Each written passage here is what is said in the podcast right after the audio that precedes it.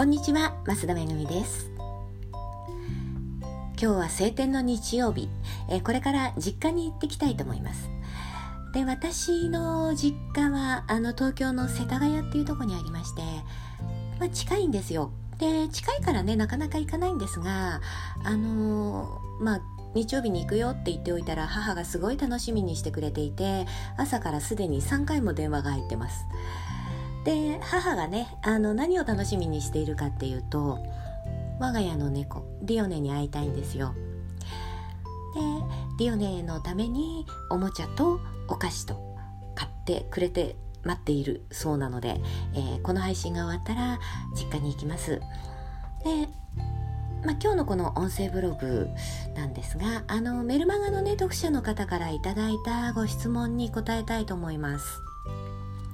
でどういう質問かっていうとあのメルマガにこの音声ブログのリンクが貼ってあるとそこから聞けるんですが、えどうやったら毎日聞けますかと。私はツイッターをやってないんです。っていうような話でした。でツイッターはねやった方がいいです。あの今多分ツイッター以上に、えー、拡散力がある SNS は他にありません。でまあね拡散するって言ってもあのだやったら拡散するっていうものでもないし、まあ、バズるなんてことは本当めったにないんですけれども私がそのツイッターをおすすめする理由っていうのはねその拡散力がある SNS だから仕事に活用しろとかっていうことではなくて、えーと、自分のために必ずアカウント持っておいた方がいいし使っておいた方がいい。でねそれは何かっていうとあの災害時なんですよね。えーと、日々のこう電車の遅延とかそういう情報もあのすぐに入ります。で例えば鉄道会社が配信するよりもリアルな声電車止まったとか何かの事故があったとか、えー、ここで火事だとかっていう情報っていうのはあのツイッターの利用者がつぶやくことでもう本当リアルタイムでわかる。で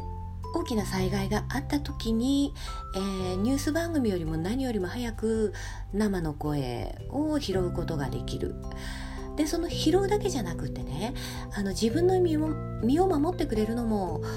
あのツイッターだと思っていて、えー、大きな災害があった時にあの救助要請みたいなハッシュタグが使えるんですね。でそのハッシュタグを使ってあの今こういう状況なので、えー、救助お願いしますみたいな位置情報をつけてツイートをすることができます。でまあそういう時にね、えーと全く使ってないっていうか、まあ、アカウントが取ってあるけれども写真も何もない一回もツイートしてないツイートよりもやはりちゃんと使ってるアカウントが救助要請をするっていうとこれは本物だなと思われますよね。本当に大変な状況なんだっていうのが分かってもらえるので私は絶対使っておいた方がいいと思ってます。でいつどんな災害が起きるか分かりませんのであのそういう時に有効なのはツイッターかなと。はい。でまあ話が。それておりますのでちょっと戻しますけれども、えー、どうやってこの音声配信を聞くことができるかなんですが、えー、現在、まあ、いろんなところで聞くことができます。で一番多分身近なのは iPhone をお持ちの方であればもともとあのポッドキャストっていうアプリが入ってます。そのアプリで聞くことができる。で Android の方は、えーと、と Google ポッドキャストっていうアプリが無料でダウンロードできるはずなんですが、えー、そのアプリで聞くことができます。でアプリを開いてあの虫眼鏡のね検索のマークがあると思いますのでそこで増田めぐみと検索してもらうとこの番組が、え表示されますので購読をしていただくと、えー、聞くことができますであの私もねいくつかそのポッドキャストで、えー購読をしてるんですが通知オンにしてるけど来ないんですね。あのー、更新されましたみたいな情報って来ないので全然うるさくないです。で逆に開くとちゃんとそこにあのその番組がありますから、えー、それをタップしてもらって最新の配信を、えー、聞いていただければと思います。まあこうやってねあの普通の人がこういう音声配信の番組を持つことができる時代になった。っていうことですよね。まああの聞いてもらえるもらえないは別として、えー、自分のね考えとか思いとかいろいろ仕事に関することとか音声で簡単に配信することができますで私はねいつもこの配信を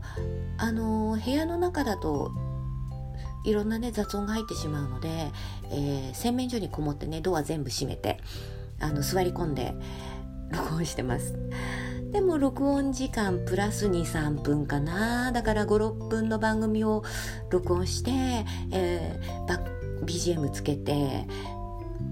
一番時間がかかるのがタイトルと説明文をつけてでツイートするだけ。なんで、まあ、10分か15分あればできる作業です。え興味がある方は是非始めてみてください。えそれでは今日はここまでにします。